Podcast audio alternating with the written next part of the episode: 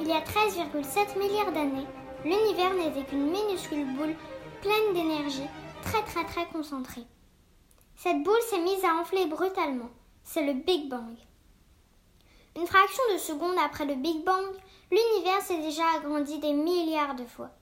L'espace apparaît et le temps commence à s'écouler. Auparavant, il n'existait pas. Et oui, le Big Bang a créé l'espace et le temps. L'univers est une sorte de soupe.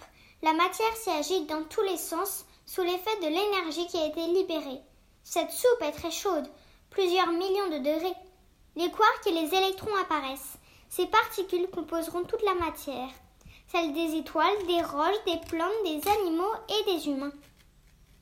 L'univers s'étend. Depuis le Big Bang, il est en expansion. Il n'y a pas encore d'étoiles. Les premières apparaîtront plus de 100 millions d'années après le Big Bang. Comment les étoiles sont-elles nées?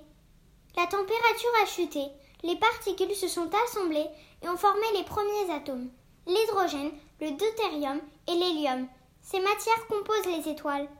Une étoile se forme à partir d'un gigantesque nuage de poussière et de gaz. On l'appelle. Sous l'effet de la gravité, des milliards de particules de la nébuleuse s'attirent. Au centre, ces particules s'entassent si fort qu'elles s'échauffent de plus en plus et une étoile commence à briller. Les étoiles n'ont pas toutes la même taille, ni la même température.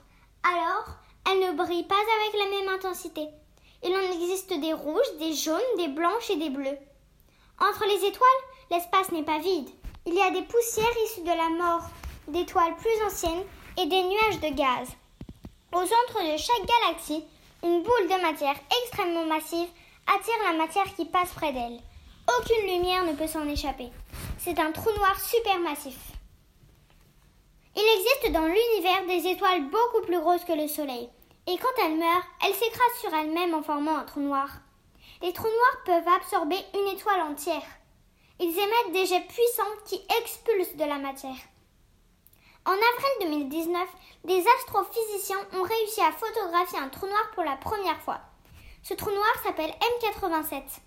Il pèse 6,5 milliards de fois plus que le Soleil.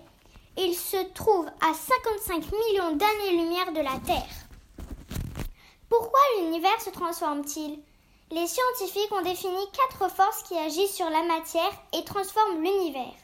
La force gravitationnelle, elle oblige la matière à se rassembler. La force électromagnétique, elle agit sur les particules électriques. L'interaction faible, elle provoque certaines réactions nucléaires au cœur des étoiles. L'interaction forte, elle garde les quarks unis à l'intérieur de la matière. Blague. Des voitures se tamponnent. Les conducteurs sortent. Ils commencent à se crier dessus. L'un dit Vous savez qui je suis?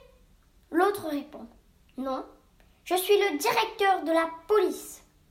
L'autre demande. Et moi Vous savez qui je suis? Non? Eh bien, tant mieux pour moi.